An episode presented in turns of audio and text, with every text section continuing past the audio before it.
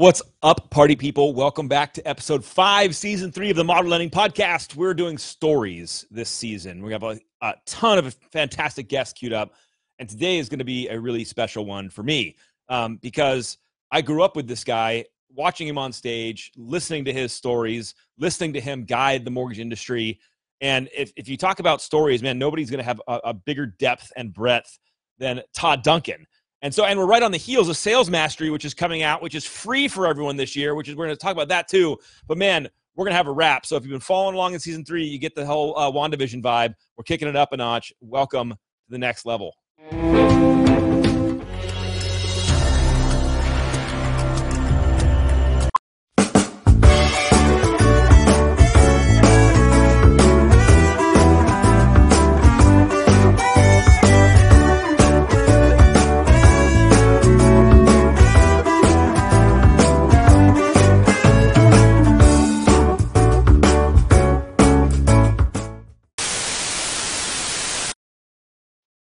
All right, let's rock and roll, Todd. Good to see you, brother. Will the real Alec Hansen please stand up? I can't tell you. Trying to put a ponytail on a wig that is, anyway, it's a whole thing. I'm not prepared. I have no hair. I have no experience. I have no clue. Well, I have more experience than you because I have less hair than you. Yeah, Joe, we're taking it through WandaVision, bro. It's going to be fun doing all these stupid stuff. But the whole core of this season, guys, is on storytelling, but grounded in stories that are relatable and connectable to you, the originator, grounded in experiences that you're going through. You know, Todd and I were just joking before going live that it's everything's different, but everything's the same. So right. We find ourselves in this crazy world. And so Todd, I know we're going to go on a journey here today, but here's where I want to start with you. Obviously you've had a rich career in lending spanning decades of just pouring into the industry, both from a loan officer into the coach, mentor, type of a person. And I want to go back for a minute and I want to hear a story or two about the glory days of origination that we were joking about. I want to hear about what it was like for you when you started originating. What was the process? Who were your mentors? What do you remember? And I think that'll set the stage that everything's the same and everything's different at the same time. So what are you going to lead with? Give me something. Well, the first thing I have to lead with is I started in the business when prime was 20%, when FHA and VA financing was 17.5% and 6 points. You could do a first and a second and piggyback, and then I think the yield was 18.4%. Unemployment all-time high, consumer confidence all-time low, the sky is falling, recession is big, nobody thinks anybody's going to buy or sell anything. Total fear in the marketplace. And my grandmother helped me develop a positive attitude when I was 16. So I was thinking when I was 23 and I started originating, when the sky is falling, what am I going to learn from my grandmother? So I went to a friend of my parents who had a print shop, and I had a green button made up, and the green button was about this big. And it said, rumor has it, we're in a recession. I'm not participating. And I put that button on my jacket. I started calling on the 26 real estate offices that I had, and everybody stopped me and said, where did you come up with that? The market sucks. And I said, it only sucks if you think it sucks. I mean, if you think nobody's buying, you're not going to attract any buyers. If you think nobody else is doing anything, you're not going to do anything. But if everybody else is thinking recession and you're thinking forward progress, you're going to attract people. And that was amazing because people started asking me about mindset. And that was my first kind of experience because, you know, I think Napoleon Hill and W. Clement Stone wrote this idea that there's very little difference between those who succeed and achieve a lot and those who don't. And that little difference makes the big difference. The little difference is attitude. The big difference is whether it's positive or not. Yeah. I figured, man, if you have two choices, be positive or be negative. I'm going to choose positive. Everybody else can be negative. And I got to tell you something. I funded $27 million my first year in the business in the crappiest economy the world has ever seen. Well, so it Jenny, love the don't quit. So, but Todd, you know, I know it can't have been easy. Even with the button, even with the sticker, like I know, because we all know, you know, rejection and fear of rejection and just the whole thing. How did you deal with that as a young originator? Well, the first thing that I learned about fear is it's just an emotion. You know, I can be afraid of something or I can be confident in something. And so no matter what environment I'm in, if I'm confident on how to make a call, or if I'm confident on how to set an appointment, or I'm confident on the fact that the very realtors that I'm going to be targeting probably already have a lender because I'm like brand new. How am I going to deal with that? And I remember my mentor. So here's my first week in the business. I called on 1,400 real estate agents in 20 different offices, and I got rejected in every office by every person. And how did you know you were getting rejected? Well, they immediately stopped looking at you. They picked up the phone and talked to nobody. You know, they went over to another realtor's desk and pretended to have a conversation just so they could avoid me. And I'm telling you, by the end of the first week, I was going, I'm not sure I'm in the right industry. But here's what I did. I remember that my grandmother said that success always leaves clues. And so I called a friend of mine whose father owned a real estate company. I said, I want to come by and sit in the office and just watch what happens. So I went to this real estate office, my eighth day in the business. I sat there, and between 1 and 4 o'clock, I counted 21 title reps and lenders that walked through the front door, and they looked exactly like I looked, like no purpose, no intention. They don't know what they're doing in there. Somebody just told them, you know, drop this off or drop that off. 4 o'clock, this guy walks in. He's about my height, 6'5". He's got this beautifully tailored suit. He's got this mega expensive leather portfolio. He walks up to the receptionist with a ton of just calm confidence and says, my name is John Barnes, and I have an appointment with Paula Richardson. I didn't know Paula was #1 in the world for REMAX, and I didn't know John was 34, and that year would have funded 400 families in 1980.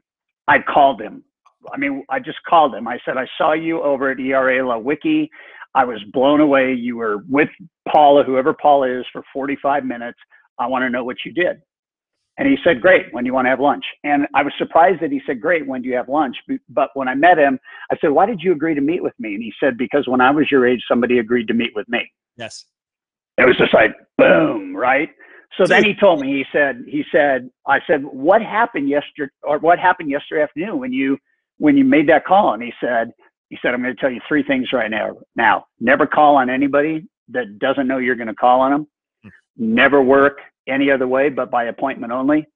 And at the end of every appointment, make sure you leave 10 times the value you think you're going to get out of that call. So if I'm going to make $1,000, I got to give you $10,000 in value if you're a real estate agent. And that became my rallying call. And I went after it. And I, you know what, 23 years old, I went after the top 10%. I didn't have any experience whatsoever, but I figured if I'm going to fail, I'm going to fail at the top. I'm not going to fail at the bottom. I'm going to fail at the top because I'm going to learn more at the top. And I remember this one agent, her name was Debbie Johnson. She really liked me. She said, I've never seen so much energy in a loan officer, but I've got this relationship with this other guy now, and I'm really happy with him. So I got to be honest with you. I'm not going to be able to do business with you. And here's what I said to her, Alec. I never will forget this. I said, you know what? I know you're happy with John over at Mark One Mortgage. I checked you out. Here's what I like to do. If you're okay with it, I'd like to continue to get to know you. I'd like to give you some information that you might find valuable as a real estate agent. And I'd like to put myself in a position that if anything ever changes with John, the first person you'll think about is me. Would that be okay? And she looked at me dumbfounded and she goes, you would do that? And I go, yeah, why not? Why would I not give you value? If anything ever changes, now you got a backup. And 18 months later, I had given her 81 ideas on how to succeed as a real estate agent. She calls me and she says, John made a huge mistake. It cost me 3 listings, about $28,000 in commissions. I fired him yesterday. Starting today, you're my lender. And I looked at it, I listened to her and I said, seriously? She goes, today. And I go, okay. Did you have any idea that the other lender wasn't performing? Did you have any clue? Zero idea. And so my early lessons were, it's never a matter of if, it's only a matter of when. And if somebody says no and they're happy with another lender, that's a really exciting answer to get, because now you know that if you just outperform the other lender in terms of value and you're not getting any business, and that agent goes, I'm giving this guy all my business and he's not giving me any of that. All it takes is one big mess up and I get the call. Listen to this. I got 12 loans the first day. And that agent and I in 4 years closed $72 million in volume with an average purchase price of $112,000. And too many LOs give up. Too many LOs look at hard markets and they don't stick with it. They don't understand value. They don't understand that the better somebody is, the less likely you're going to be able to get them the first time or the second time or the third time. So all I did was take my mentor's advice and try to give her 10 times the value that I thought I would ever get. And I was hoping to get one loan a month. You know, I mean, and after we started doing business together, I was getting over 20 loans a month from one real estate agent. So it was the button and the value. So Todd, I wrote down 3 things here that I want people to hear from that story. Like one story in like what, 3 minutes of time. And there's huge ideas here. Number one, what I loved hearing, Todd, was that top producer took your call, took your appointment. Yeah. And I want to echo it because I found it to be true in my career and so many other people's were just these. If you want to skate with the big dogs, call them and ask to meet with them and find out. They share openly. I haven't found people in my career starting out that would just like not. I call them and go and they just tell me everything they do. So that was incredibly good. The next one was you have no clue what's ever going on with the great relationship they currently have with their lender. Yeah. None of them, at least in my experience, and you kind of echoed this, turned you and say, well, Todd, you know, my current lender's sucking, so just hang in there. You know, you might be next. They're going to put on bravado. They're going to say everything's good. I'm killing it. But, and then you went after the top people. Yeah.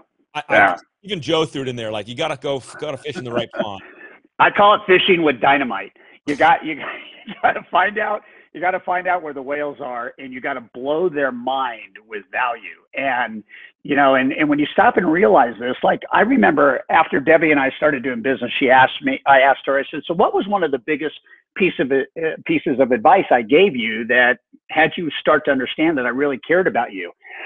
She said, when you sent me that idea that most realtors, when they're watching a listing get close to expiration, they like do a price reduction and they advertise a price reduction. And, you know, and all the other realtors are not going to show that property because they know it's only 17 days away from expiring and then they're going to call.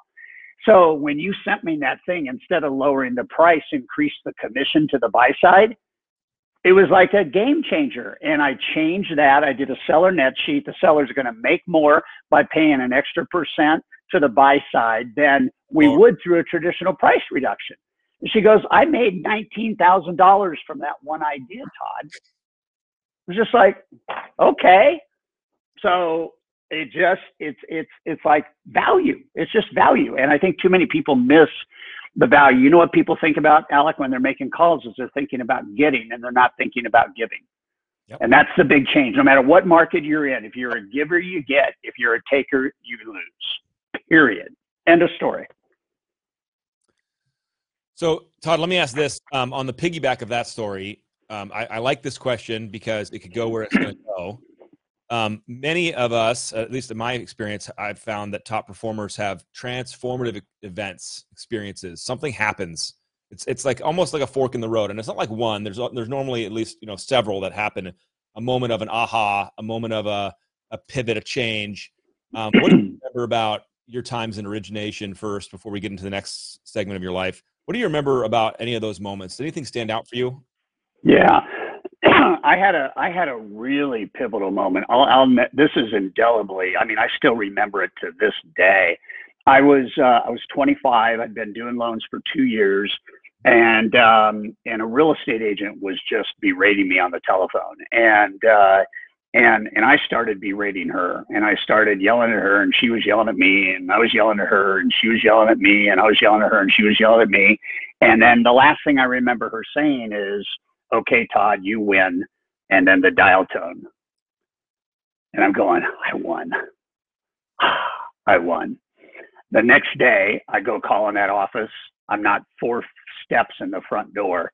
And I have been blacklisted in that office by the broker that has 105 agents. And if, just told you you're not welcome here? You're not allowed in this office based on how you treated Sally.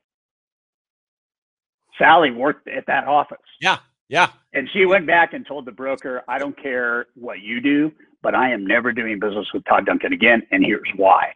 And she happened to be a top 10%er. And so the broker said, okay, Todd's not allowed. Todd's not allowed. And I that was my first and probably most painful experience in not understanding customer service. You know, and in the end, she was right. And I just had too much pride. Yeah. And I started really learning humility, and I started really guarding my heart. And I started increasing the sensitivity with which I listened. And what I found, Alec, is I found the breakthrough. I found when you really care and you really listen and you really slow down and you always make it about the customer, not about you, then you will have a career of loyalty, longevity. You'll have less effort. You'll have more joy. And that was a turnkey for me. It was just like, okay, I'm going to start serving everybody like a human being that cares and has a voice. And I'll never forget that. I'll never forget it as long as I live. That's crazy. I'm just, well, let me tell you, that office sold $200 million worth of real estate a year. I believe you. So yeah, it was super painful. And I never did get back in. Wow. Yeah. 8 years later, I was still blacklisted. So let's that's crazy. It's a right? It's a great life lesson. I mean, that's how more raw can you get in experience? Like that's it. Mm-hmm. Yeah. It's huge. Absolutely huge. So share even in apologizing, great, but you're still not welcomed. Yeah. Yeah. Jeez. Share, Todd. Obviously a lot of your career has been in pouring back into the industry. Running things like Sales Masteries, coaching programs, you know, speaking, industry speaking, thought leadership, author, many books, bestsellers. When did you make the pivot into that? What's the story? What's the process? So when I was 25, my manager said, we'd like to use you additionally to doing loans. We really feel that the way you do it is a way that we'd like to teach all the other salespeople in the company. And so I got actually hired by my company to do another job, which was to train the new recruits. And so every month they'd bring in, you know, 20 to 25 new loan reps, and I'd lead them through a 2-day on how I had built my business. And then they would go out and I would be kind of mentoring them every other week as a group, and they would start succeeding. And I kept doing that and I kept doing that. And then, my title partner and I decided to host a seminar for real estate agents. And so she did all the marketing, and I came up with a 3-hour presentation that I wanted to do for realtors as a lender. And so I got that going, and then the gigs back at the company. I think I was probably doing 10 a year for like 4 or 5 years. And then my title partner and I, her name is Randy Wright, and she and I went to a Tom Hopkins seminar in Costa Mesa, California, and I was in my 10th year of doing loans. And I sat there mesmerized by Tom Hopkins on stage. I was in the front row, and he was talking about right livelihood. He was talking about aligning your purpose with what you do and using the gifts that you have to really focus on greatness, and don't try to get good at what you're weak at, and this, that, and the other thing. So anyway, I'm just blown away, and something started happening in my mind. He took the morning break, and I cornered him at the restroom, and I said, I don't know what happened this morning, but I want to be a professional speaker. And he said, great, stick around all day and see me when the day is over, and let's talk. So I had immediate accountability, because if I wanted to talk to him, I had to stay there, right? And so I get up there, and he's got books for sale, and there's about 100 people in line waiting for an autograph. And I keep getting out of line so that I'm the only guy left in the ballroom. Awesome. And I finally get up there. I'm 6'5", he's 5'6", he's on stage. We're kind of eye to eye. He looks me in the eye and he goes, so you want to be a speaker? I'm blown away, because, you know, 6 hours earlier is when I told him, and he remembered me. And I said, I really do. And this is for everybody. He said, it's a beautiful profession. When are you going to be one? And it was just a question. When are you going to be one? And I said, I'm not sure. I just decided today. And he goes, it doesn't matter. When are you going to be a professional speaker? And I'm going, I got to think about it. And he goes, what's there to think about? You just told me you want to be a professional speaker. So if you don't pick a date, you're not going to have the discipline to drive to that destiny. And I go, great. And there's this awkward silence. And he goes, so pick a date. I said, I will. He said, now. So I'm thinking it's January 6th. I had 6 months to it. And I say, okay, I will be a professional speaker by July 6th this year. He goes, great. Write it in your date timer. I wrote it in my date timer. He goes, take out your card, write the date on the back of the card, give me your card. And he goes, if you don't call me by this date, I'm going to call you and ask you why you have not held to this commitment. And it was like this massive accountability. I mean, this guy's bigger than life, even though I'm taller than him, right? And so I go to work on creating my new company, and I'm doing loans all the way up to the Friday, which was my last day. I sold my company to my assistants and did a self-funded buyout. And I wake up on a Monday morning, and nobody knows that I'm a professional speaker, and nobody knows I'm for hire, and I have no guarantee of income coming in from my professional speaking business. But the most important part about that story is by when. And too many LOs and too many realtors have grandiose goals, but they haven't picked a by when. They have not picked their date. And when you pick your date, something magical starts to happen. You start realizing that I've set kind of a boundary. And when I got this guy that's bigger than life, that's going to call me if I don't call him, I do not want that to happen. Nope. So it was that moment, that day, that seminar, Tom Hopkins and Randy Wright. And if I hadn't gone there, I don't know if I would have changed as fast to move out of mortgage and into mortgage training. But that's what happened. And I joined the MBA, got their directory this thick. I started at A. I started marketing. I was going to go all the way to Z. And I hadn't gotten any engagements in 7 months. And what that Tom Hopkins told me is he said, you've got to market every day until you have 40 contracts. And when you get your first contract, you can't stop marketing because you're just at the front end of the tipping point. You got to keep going. And 7 months in, I have no contracts. I had $100,000 allocated to starting the business, and I was down to the last 10,000 in that account, which was the startup account. And I went to the beach and I cried because I didn't think my dream was going to work. And in the back of my mind, I keep remembering, keep prospecting. Following Monday, I get a call and I get my first contract with a small company in San Diego called Great Western Bank. And, by the time I was done talking to him, it was an $87,000 contract. And in the next 2 months, I got 41 engagements. And the rest, as they say, is history. I'm still doing business with some of the people that said yes to me in 1992. Joe, that's a story. That is a story, dude. Well, no, so you're just up here, right? Like, love the consistent message of not being afraid to ask. And it goes back to Jenny's comment of like, don't quit 3 inches from the gold. You know, like you were at the 3 inches from the gold. Well, and you know what? I have this rule for everybody. You guys got to follow this. It's called the 95% rule. And it's really what Alec just brought up. 95% of the people go 95% of the way and they get 5% of what's available. 5% of the people go 100% of the way and they get 95% of what's available. Too many people quit when they're just yards away from victory. And that to me is the most stupefying thing in the world because you've already gone through the pain of getting the 95 in. Why would you not go through the extra pain to do the last 5? Because everybody else quits. So the odds then are in your favor that you're going to get when everybody else loses because they quit.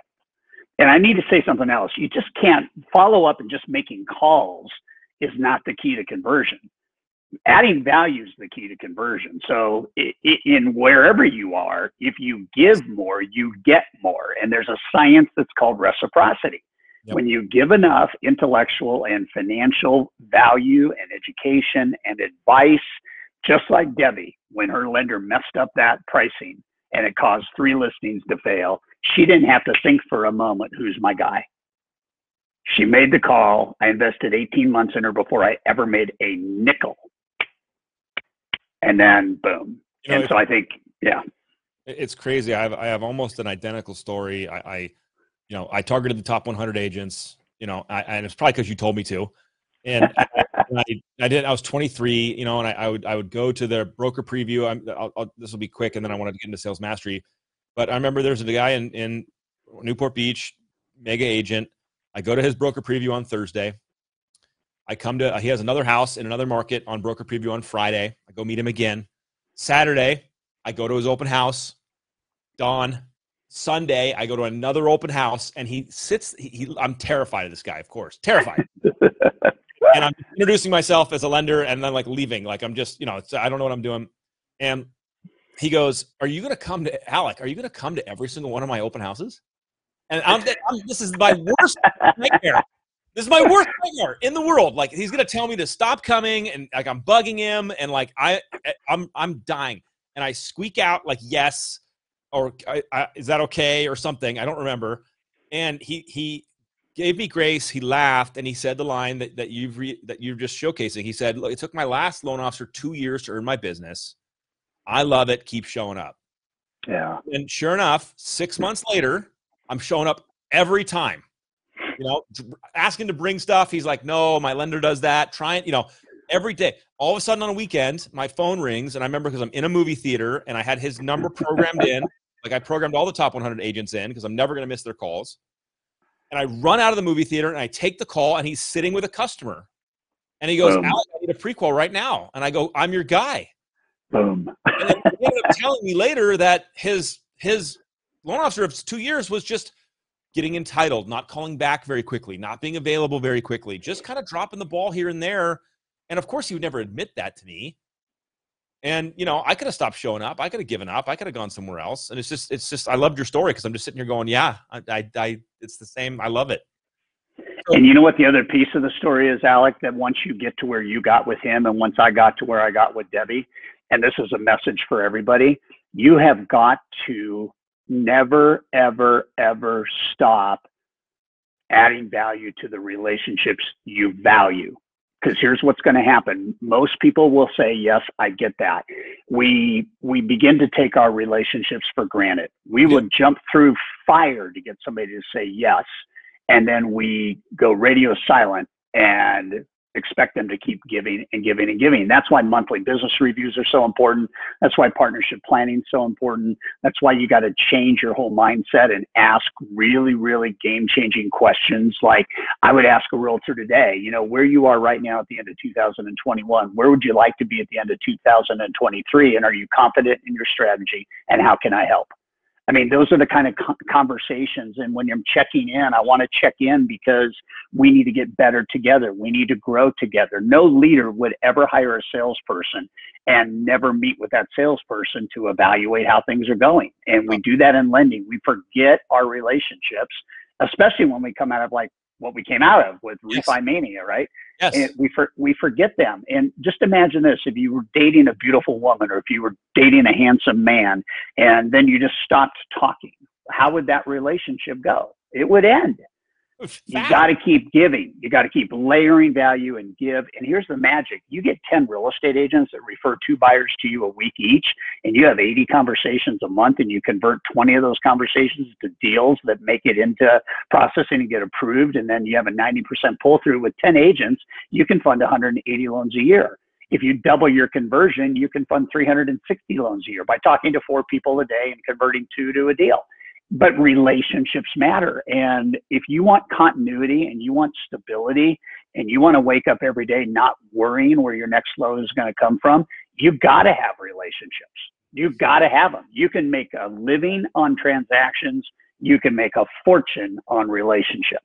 And I got to tell you right now, it's the right now, right this moment, Alec, where this industry is, good agents are ripe for picking right now. Yeah. In 2 more months, it's going to be loan officer ants on bread out there.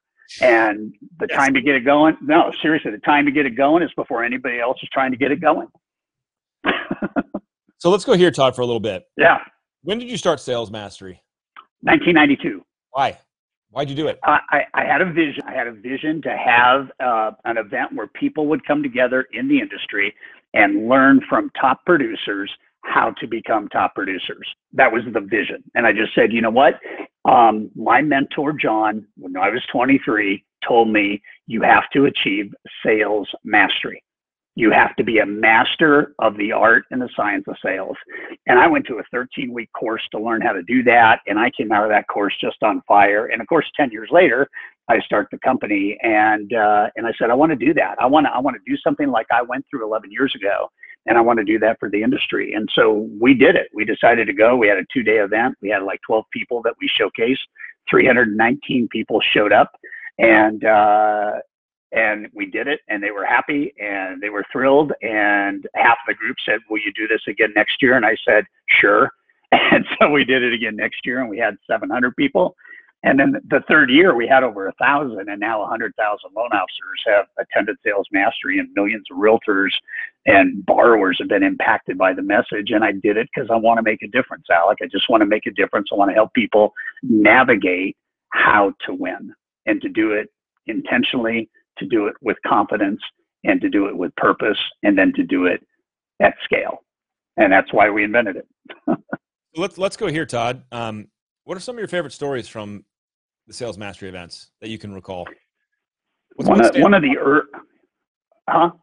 stands out over the years? One of the earliest stories is I hired a guy named W. Mitchell, and W. Mitchell was a quadriplegic.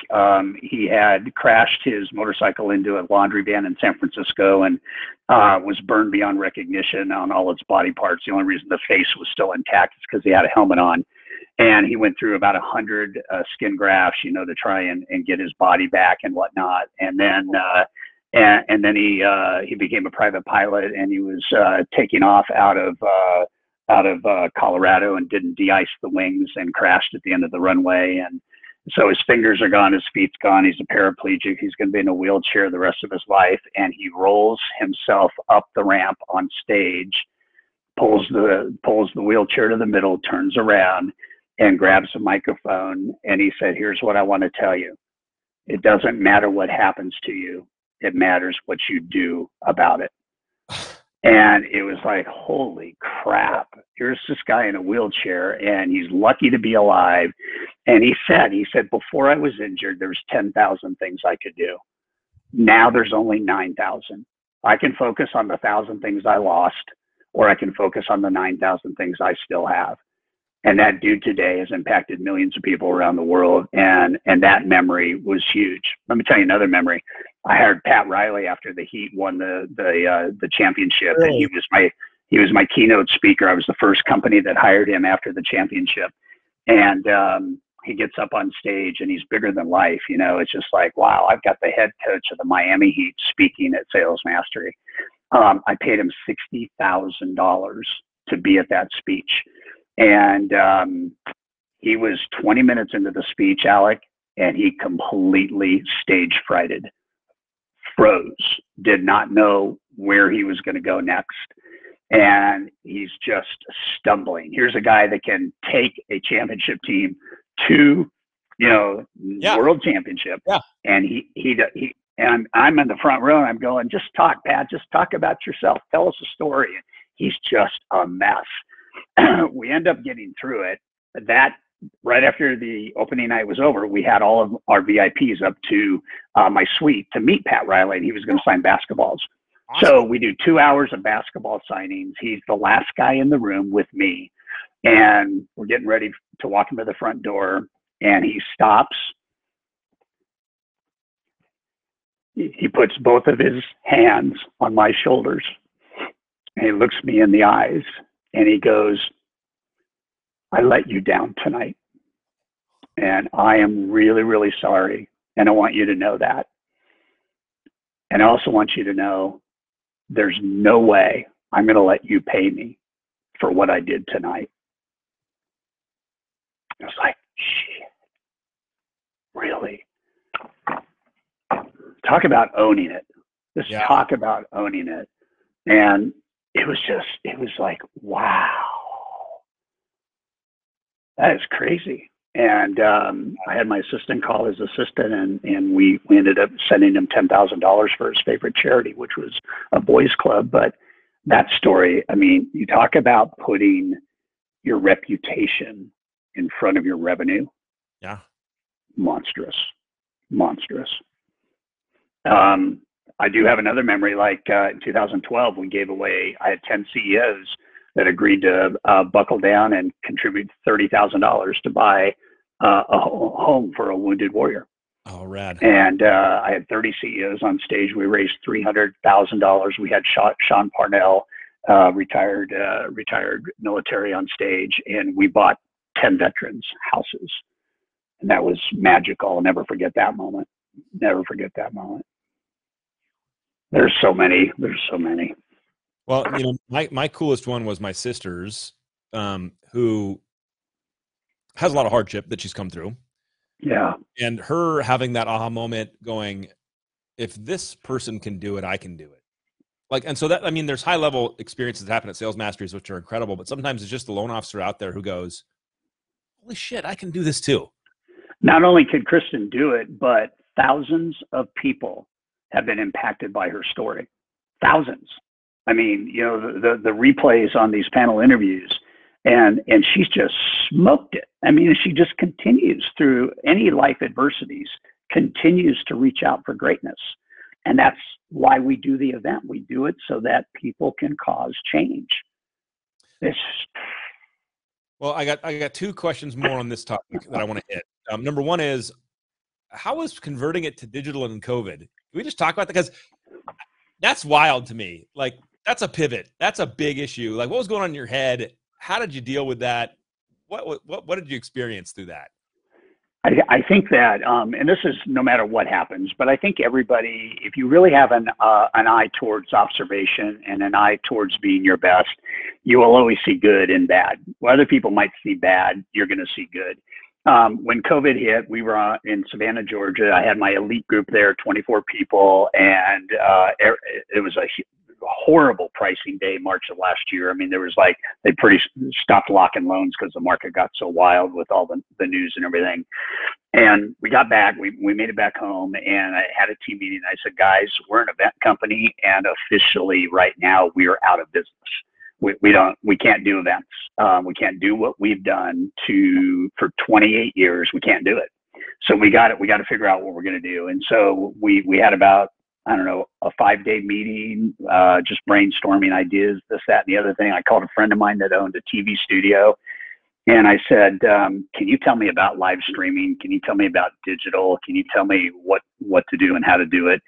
And then he said, you need to talk to this guy named Bob T D, and Bob T D works for Willow Creek and Campus Crusade for Christ. And he uses a technology where they're able to have 150,000 people logged in at one time and message them around the world. And then so I said, well, can I use that? And he said, not only can you use it, I'll tell you the guys in Atlanta that do it. And so I called the guys in Atlanta that do it. So it's 3 different people right now. And I get a hold of the guys in Atlanta. They're just finishing a 2-week Netflix shoot. So these guys know what they're doing. If Netflix and Apple TV are using them. So I say to my team, I said, I think we've got somebody that can pull this off, and I think we ought to go digital this year. I think we don't have any certainty that the Marriott's going to let us come. Even if they did, if there's 6-foot distancing, you know, the ballroom's going to look empty anyway because everybody's going to be 6 feet apart from each other. Marriott wouldn't let us out of the contract because they had a 30-day clause, and so we're just betting the farm that, you know what, COVID's going to hang around for a while, and nobody's going to want to fly to a hotel and be next to somebody that sneezes, and we're just going to go, we're going to go digital. And so we did it, and we spent the exact same money on digital production as we spent on live production. But here's what happened. I saw it. It was incredible. Here's what happened. We had 44,000 people sign up for Mastery, 44,000 from 9 countries. Count them. 1, 2, 3, 4, 5, 6, 7, 8, 9 countries. Did you know that, Alec, did you know there's mortgage brokers in Istanbul, Turkey?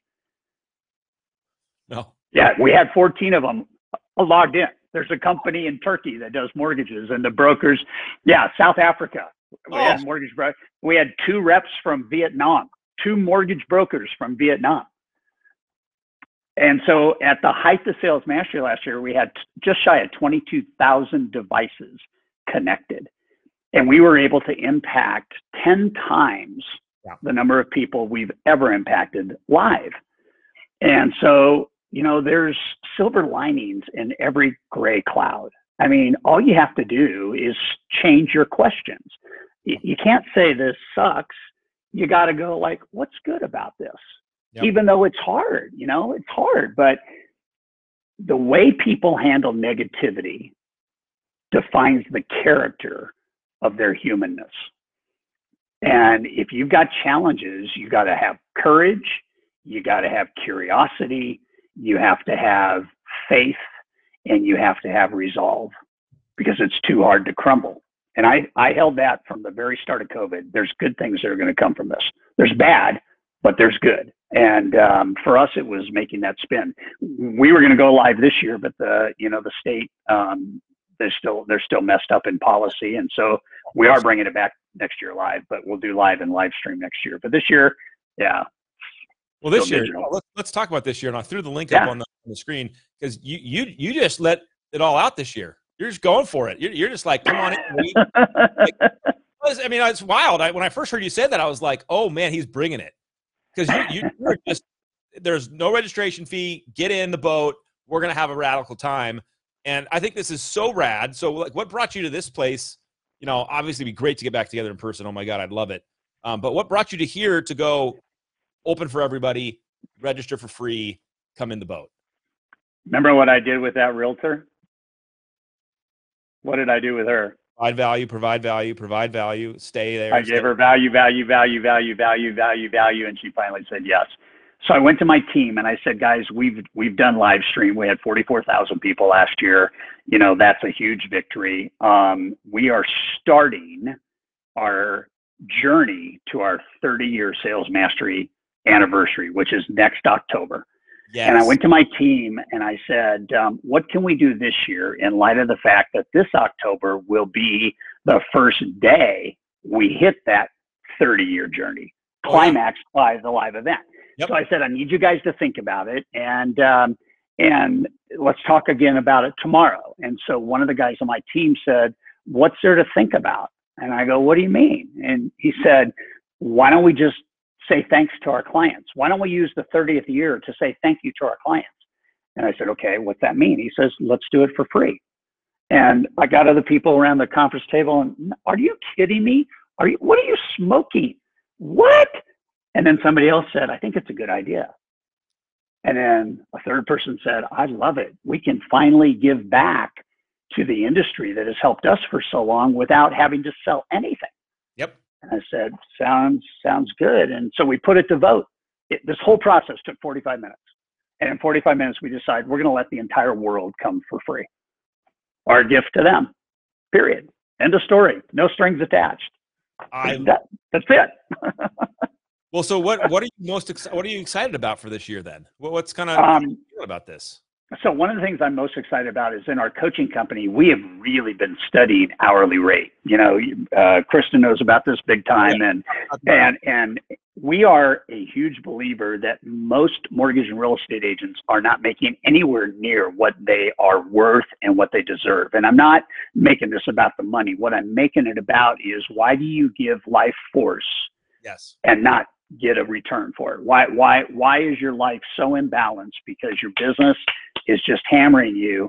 And why don't we do something different about that? Right. And so the first day is called earning what you're worth and what you deserve. And I've got 7 interviews of people that have scaled to as high as $6 million in commissions in 1 year. And they're going to lay it out. They're going to lay their playbook out. How do they do it? How do they do it? And it's not about the money, but it is about the money. If you want margin, if you want to do in half the time what the rest of the industry takes their whole career to do, you need to understand this math. You need to understand labor in, money out, yep. And with relationship, not with just making the money, right? So I'm excited about that. I have another Tuesday, the theme on, or sorry, Thursday, the second day, the theme is setting big goals and moving from goal setting to goal getting. And it's all about, how do we put goals in play that always come true? There might be some pivots along the way, but what are the pros doing about vision and goal setting? And then the third day is called the leadership trifecta. And it's about creating experience.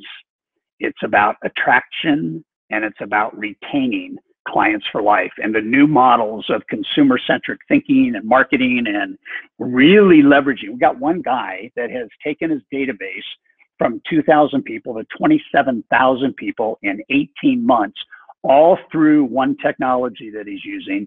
And now he's got, can you imagine this? Can you imagine doing $70 million with 2,000 people in your database? And now exceeding $300 million as you build your database to, he's knocking on the door of 30,000. He's doing it all through mortgage efficiency and mortgage reviews, which is the modern part of lending right now, big time. But he's going to lay it out and he's going to go, you know, I was broke and living in my car 20 years ago. And then one of my classic phrases from him is, and then I figured out that I could be rich. How do you go from being in your car and homeless to making $3.7 million in commissions in 12 months? Mindset and then skill. And by the way, he owns 450 rental properties in the process. Forget just making the money. Now he's got residual income forever. And one of the big things we'll talk about is how do you move from just pure earned income, do a deal, get paid. How do you move to residual income, which is having an active database, yep, investing in appreciating assets, keeping your expenses low, you know, doing the right things. And, you know, the ultimate goal for our elite group is we want 75 cents of every dollar you earn coming from residual income, not from earned income. We want the labor to go down. We want the revenue to go up. So I'm excited about all of it. We're doing it in my house. Can you believe it? We go from this big stage to everybody's going to be in my house. I love it. No, Todd, I'm so thankful for you. I'm so excited to see this Sales Mastery 2021, and obviously the 30-year party. You know, we got to rage and just have a blast.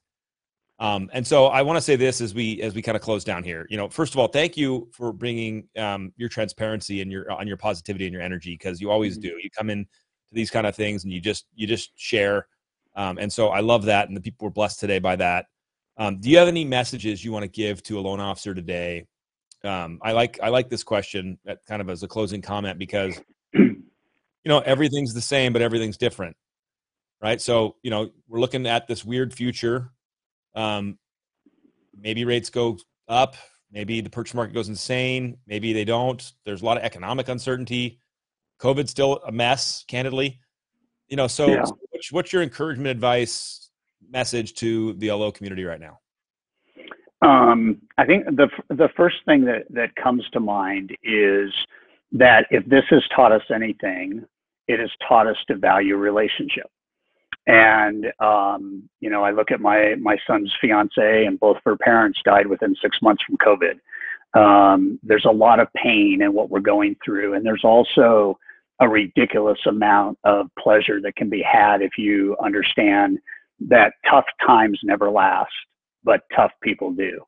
And I think that in the markets that are uncertain, which we are going into, we can already see CPI going sky high, inflation's higher than it's been in 31 years, consumer confidence is down, job reports are down. You know, we're headed into some economic uncertainty, but economic uncertainty weeds out losers and rewards winners. And I don't use losers to attack anybody's humanity. It is what it is. The winners win when the losers give up. And what we have to understand is this group, this tribe that Alec has, and the tribe we call mortgage banking, people still need you. People still need to make the American dream work. People still need to borrow money to have that dream. And so I would get very laser focused on the power of relationship, loyalty, and value. And I would understand that there's always good in bad.